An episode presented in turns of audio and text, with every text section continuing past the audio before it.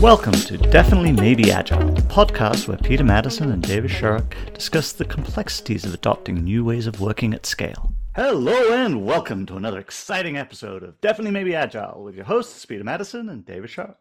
How are you today, Dave? Excellent. I love your energy this uh, this fine day. I guess the spring spring air is working for you then, is it? Oh, definitely. Spring is in my step. It's uh, just got back from a nice trip. It's like it's good. I feel good. Good. So, um, speaking of, of spring and and uh, warm weather, our conversation this week is going to be about Antarctica and icebergs. I guess. Uh, yeah. You want to, to introduce the book that we were discussing this week? Oh, we can't get enough of the cold, right? It's like we need more cold. That's exactly what we need. Yeah.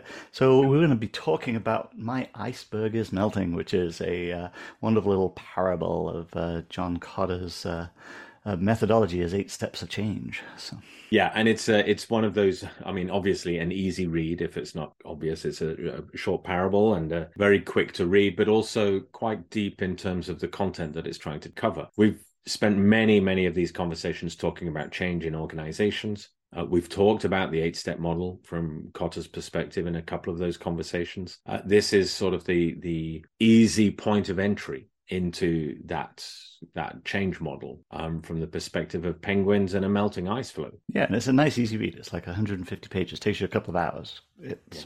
it's a really really easy to get into, really easy to consume, and it manages to describe the entire process very very well. I had, uh, I, I, quite uh, enjoyed it. So maybe in summary, just to to I mean, the story is about an iceberg with uh, or an ice sheet, I guess, with a colony of penguins on it, and um, they've been living on that iceberg for many many years. That's what they're used to, and the whole thing starts with one of the penguin characters recognizing that there is change coming. There's something wrong with the iceberg, and how to gain buy-in across, in this case, a colony of penguins, which of course is exactly analogous to the many organizations that we work with and the colony of folks in those organizations. But really nice way of looking at how to get change up and running. So, what did you take away? What works? What doesn't work about the book? So I, I, think even from the, the get go, one of the nice things is that the penguin who realizes that they have a problem is not the penguin at the top of the house in their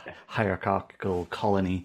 Um, and when he goes and tries to convince the, the leader, it doesn't go so well. The leader's like, sort of, yeah, okay, whatever. And uh, then he has to go and ask somebody else who says, well, I'm going to go ask a friendly penguin that I know that's willing to listen to me, who might be actually open to the idea that maybe we do need something to change here. Um, and then that's them who goes and convinces the, the leader to okay maybe we should start to look at this and listen about this. And it's it's not all hey it's going to be the guy at the top who's going to say he's the one with all the vision. He has all of the ideas and he's the one who's going to drive us to safety. What i really liked about just uh, kind of re- reminding ourselves first of all it's not it's not in that business world but we all understand this inherently. We've seen this happen in organizations which is the leadership team are made up of many different characters, many different perspectives. And it's not, change is not as straightforward as saying, hey, we've seen an opportunity or there's a risk that we need to move away from, an opportunity we need to chase, take it up to a leadership team, everybody nods their heads, buys into the idea, and away we go.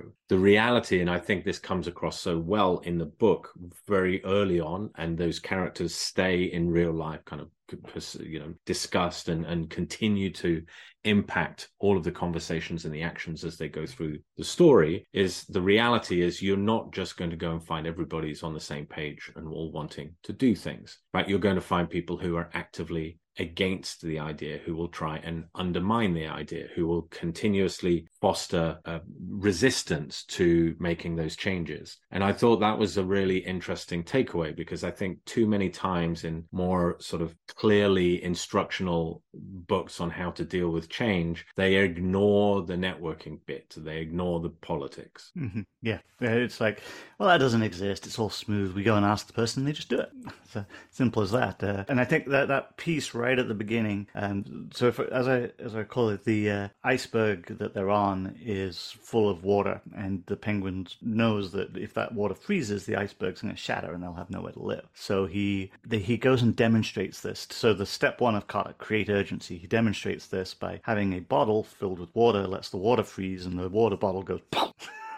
And uh, that that's how he convinces them. That's how he creates that sense of urgency of like, hey, we're we've got to do something about this. If we don't do something about this, um, bad things are going to happen. And uh, and he does yeah. it visibly, and he shows it, and he, he demonstrates it. Well, and I and I think that was and several times in the story there is an opportunity to effectively present a boring PowerPoint presentation about the risks and the numbers and the analytics and so on. And num- a number of times there, you know, a, a real kind of key takeaway that you take, you, you walk off with is um, numbers and logic and analysis isn't going to get the buy-in that you're looking for. That bottle breaking, the how, so, so a, a couple of things that really stand out right at the outset is how do you gain buy-in by approaching the right people who are, have the right mindset, who are open to a conversation, who are prepared to take a risk and follow your line of thinking to understand what the problem is. Number one, that's that bit about the networking bit. It isn't necessarily top of house. It can be, it's got to be an, an influencer into that top of house, but you're finding the right individual. And they're possibly not in your sort of line of management. But the second thing is data and analytics and logic don't convey an urgent message in the same way as the breaking bottle, something that people can get around their head around. Yeah, not, not everybody, not everybody is convinced by data. There's another way of looking at that too. It's uh, well, I, um, I, it's interesting. I would take a slightly, which is the data's helpful, but you don't make the sort of emotional invested mm-hmm. decisions that you have to make in order to get these sorts of changes through analytics alone. Yes, well, this is why executives talk in metaphors. It's the well, exactly. It's storytelling in a nutshell. Narrative leadership. The whole point of this one is is how do we communicate it in a way that more most people understand. Exactly, exactly. It's something that can people can understand and buy into. And yes, a, a sheet full of numbers won't convince people um, in that way. The the second step, of course, is when they form that that coalition. They they get the penguins together who are going to do something about this once they've originally once he's actually managed to create some interest in doing something. And uh, the, the interesting part there was that it, it was a cross-functional team. It was it wasn't uh, hey this is just we're just going to pick the leaders. It was well no we're going to we're going to need the architect down there and we're going to need person who knows how to talk to birds and we need to person the, the fisherman and uh, we're, we're going to need all these people and all these different perspectives and bring them together uh, to form that powerful coalition that is capable of understanding what we should do about this problem. And and it's uh, I I found that one again quite interesting because it was a reminder that it isn't just go get your executives and knowing we've again briefly discussed this in the past, but knowing what we know about networks is really understanding the informal networks in the organization and understanding you need a collection of different perspectives and different positions of authority that touch on those informal networks so that you're building credibility across a very broad swath of, of the population that you're working with. And in fact, in later on in the book, what you find is that every individual pretty much on that guiding coalition is engaged in supporting activities, whether that's blocking activities. If I remember rightly, there is the character no no that is oh, yes. forever saying no, right? But but also fermenting resistance. And that there was one of the individuals from the guiding coalition, the professor, that basically pushed that individual into the corner so they would you know know mute the noise that was coming from that people who were pushing against the idea. Yeah, so they could move forward. They could actually start to do things. It was good. Yeah, yeah. And uh, then then of course, I mean, the the next part is they they move on to like how how are we going to create a vision for this, something that people are going to understand, which is again is this narrative storytelling. How do we come yeah. up with the story that people are going to uh, resonate, something yeah. that they can relate to, so that they can, uh, so that when we say, hey, this is what we want to do, this is why we want to do it, and this is what's driving it, and um, this is why it matters to you, and it's what's in it for you. Yeah. And uh, in their case, being safe, being off this well, iceberg that'll explode. But... Well, yeah, and persuading people that this was a serious issue that needed addressing. Um, what I also found interesting there, and and again, it's it's the opposite of paral- uh, paralysis analysis. That's always a mouthful, but the opposite of that in the sense that that messaging went out before they had a solution and mm-hmm. i find that one is something especially in in yeah. in a world now with shareholders looking over our shoulder and and public conversation about what we're up to as much as private. Some of those those sort of i guess courage to step up and say, here is an existential threat to us as a population of penguins in this case, but here is this existential threat. We don't exactly know how we're going to address it, but we need you to know about it to know we need some activity on this. We're going to start looking at it. And and I think that was actually something that I really took away from because sometimes we try and plan everything to the nth degree. And we try and say, this is what you're going to do, and this is how your job will change, instead of saying, we're all in this together, but we've got to act in some way. We've just got to figure out what that's going to look like. I think they also ask people, um, "Well, you got any ideas?" Come um, absolutely, yeah, yeah, like...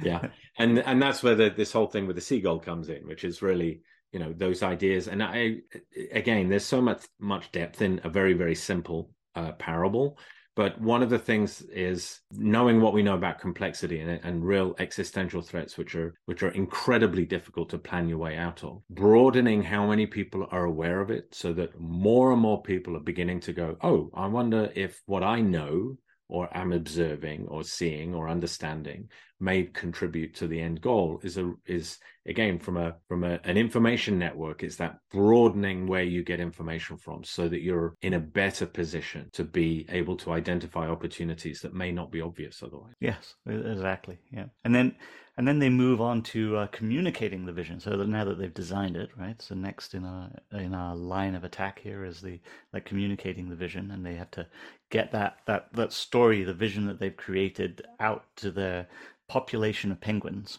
and yeah. uh, like. The underwater posters, isn't it? Even yes. when they're fishing, they see the posters everywhere, right?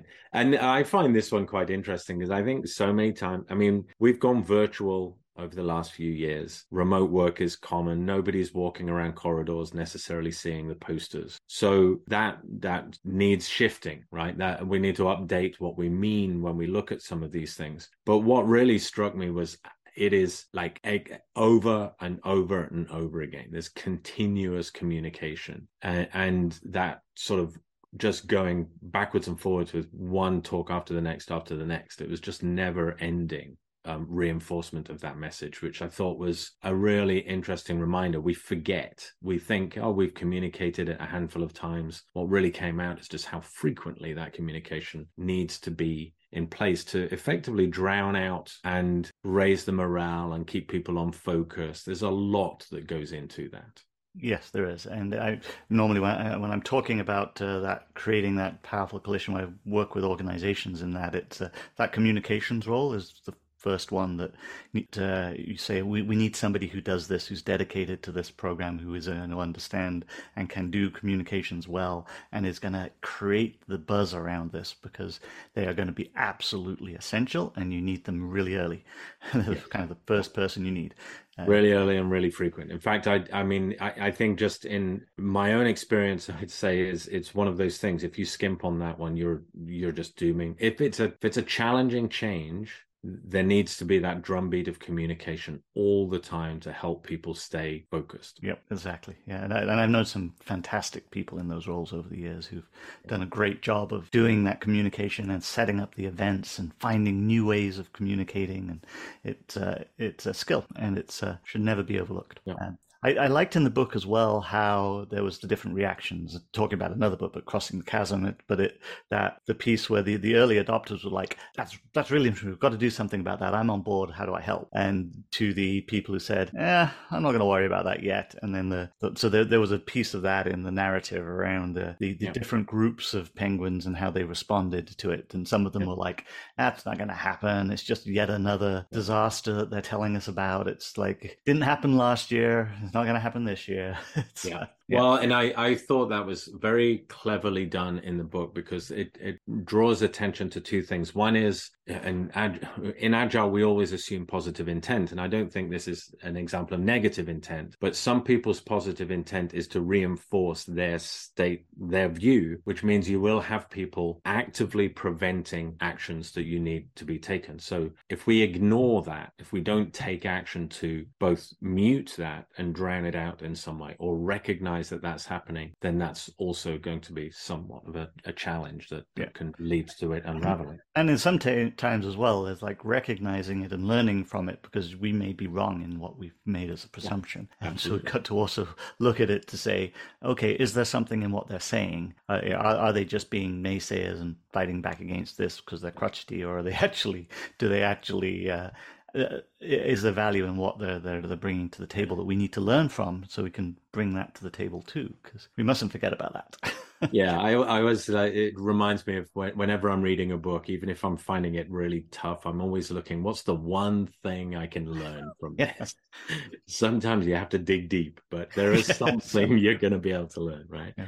Uh, one of the other things was the enabling independent action, and again, so I I work with eight Kotters all the time when we're working with organizations, and that element of enabling independent action is it was really well explained. This high, whole idea of some it's like a, a celebration event where everybody's bringing fish to feed the the penguins that weren't going to be able to feed themselves because they were contributing elsewhere. But what was interesting is it kind of came up from from out of left field of just uh, I think there's a bunch of kid penguins wanting to help, and what that reminded me is just that whole idea of there are people and parties in your organization, groups that want to help, and we so often close the door and plan in a committee type of environment and open the door and go, this is what we're going to do. Instead of listening and encouraging and empowering actions elsewhere. Yes, yeah, and and that's that is a it's such a key part of it. When you say say, oh, well, um, I, we see this in things like uh, DevOps all the time. It's like uh, there's so many people want to remove these barriers, and they have ways to do it, and there's things that they want to do, uh, and uh, I, classic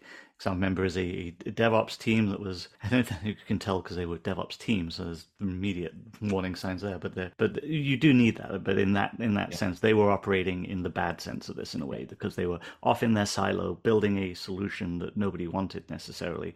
And then when they did show up to interact with the teams, they went and sat in a corner. And and then when I was talking to them, it's like, so why is nobody coming to talk to us?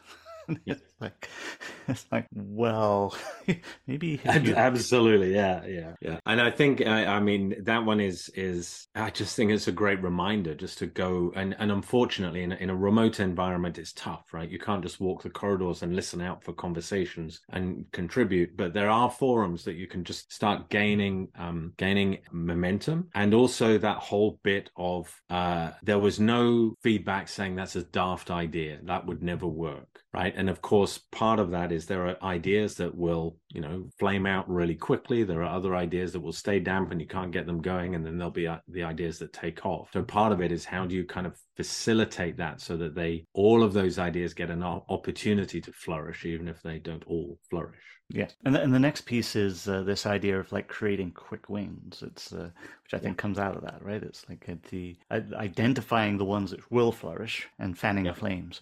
Yeah. well, yeah, and communicating about it and sharing that success so that yes. It's re it's it's followed through again and again. And i think that was really again just comes back to that communication bit. Yes. Yeah. Letting everybody know look what we did. Um, and then that that builds us into the the next piece which is that now you have that and you've built that like look at what we did and you've got that base of it. It's now you start to look at then like how do we build on top of that? How do we uh, start to uh, uh, get others to start to pay attention to it. Now, in other words, like moving beyond the the initial adopters, the ones where we've seen those quick wins, and then getting to build out into the rest of it and start to tackle some of the more difficult questions, and uh, and have people go and start to solve that. I mean, and and again, it's not about that the central people having to come up with all the solutions. It's about now that we've we've, in, we've inspired people to do this, we understand what the vision is. It's enabling them to be able to go and carry this themselves and find their ways forward with it. And and there was there's some little subtle hints in in the the parable as well, which talks about if you're going to spend all that time doing these things, you're going to have to stop doing other things. Mm. And that one I thought was uh, because as the momentum is building, it's no longer there's one or two individuals that that take a risk and, and want to go out and do what's necessary to make the change. But as they're gaining momentum, they're drawing more people to them. Obviously, it means other things are not being done. Yeah. And I thought that was quite interesting because again, yeah, we don't always see that. we we've I, I, know you and I have both seen this in organizations in both of the like the main areas we work in where the it takes work to change and it always will take work and we're always changing so there always needs to be attention to that work and effort put into it but so often it um, comes across as a side of the desk activity yeah and the organization isn't interested in investing in it, either in stopping work to make capacity in the system to enable that change to occur, or by um, ramping up and adding more capacity to make it happen. Uh, and basically, it just fizzles out, or yeah. it takes a, starts to take a very, very long time, and the organization gets to the point where, well, this isn't working. And it's like, well, yeah. you didn't really actually try. in a way. Well, it, it's almost like the, yeah, exactly. There's a sea change from there's a small group of people who are trying to make a change happen to more and more people are, are their daily activities are shifting from what they used to do to what they need to do to build that momentum, and that shift has to come at a cost to the organization. You have to stop doing something in order to put more effort behind something else, and I think that was just a, a, a you know when you're looking at that final step of just building building um, momentum and and and repeating, sort of iterating that forward, there's an element of and doing less of other things as you get that. Otherwise, you're just not going to cross the line. Yes, yeah. It's it's it's the organization's capacity to unlearn and relearn there, and that's the rate at which that change can occur. And if there isn't enough slack in the system to do that, then yeah, you're not going.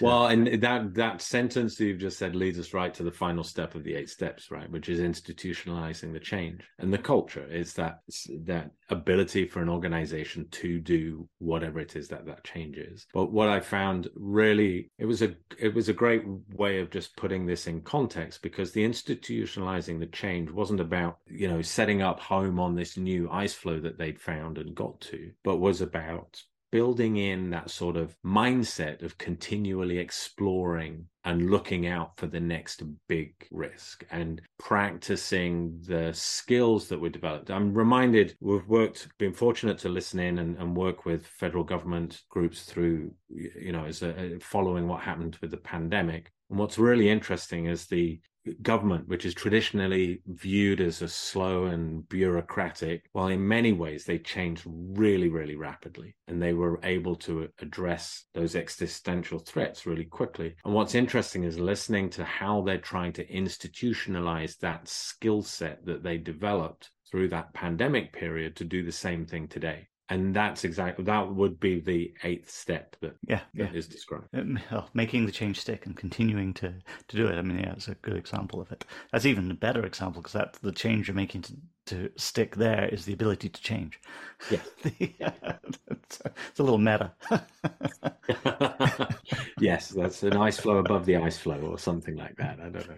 Yeah so yeah, I think I think overall, I think we would say that yeah, this is a it's a great little story. It's such a quick read. There's so much to draw from it. It's a it's a really great uh, learning uh, and a way of communicating it. And again, I mean, what we were talking about the narrative, right? If you're going to communicate something and communicating it as a narrative can be a very powerful way of of getting Absolutely. the ideas across. So it's uh, it works very well. Um, so yeah, it, it's a good book. I, I, was talking with you before we started recording a bit about some of the criticism I've seen for it out there, or for the the Kotter's model as opposed yeah. to the book um, per se, which was mostly as being around what's very hierarchical, it's very top down, and it's like we start from a leadership, and leadership has to be there to put all this together. Um, but as we were talking, as we're going through this, I think it's it's kind of clear that it, it, that isn't the way it comes across in the story necessarily. Yeah. It's not entirely hierarchical. I think there's uh, there's perhaps room, but I mean, you can't build a perfect model. It's obviously it's a it's a way of looking yeah. at things, but th- this is one that really does does help thinking through what am I going to need to do to introduce the change. It, uh, it works quite well that well, well, what I appreciated it, and what I, I mean, it, to your point about what the strengths and weaknesses, I, one of the things I think both you and I have t- talked about this, and we've learned over the years, is there are always strengths and there are always weaknesses. The goal is we we need to understand what we need right now, what mm-hmm. what we can take away from it, and what I find interesting, there are there are change models which are more formulaic in terms of what the change is and how to make it happen. This is one that really focuses on those those intangibles around the side, like you know how are you how who do you talk to when or what are the you know you can't just get top down you're going to need more than just pure top-down communication. So, and and the other thing that comes out very clearly in the book is the plan isn't the the transformation. Mm-hmm. There isn't. There's very little information about what the plan is. There's information about how to get buy-in, how to communicate it, how to gain momentum, but not what should the plan be. Yes. And I think that's an interesting kind of maybe that's a way to end the conversation. It's an interesting takeaway from that. It is. It is. Well, uh, well, thank you as always, Dave. It's always fun to have these conversations. Uh, enjoyed it. And, yes. Uh, nice to talk penguins once in a while. It is. It is. My my son would be overjoyed. anyway, until next time, really appreciated it, and let's uh, let's catch up soon. Sounds good. You've been listening to Definitely Maybe Agile the podcast where your hosts, Peter Maddison and David Sharrock, focus on the art and science of digital, agile, and DevOps at scale.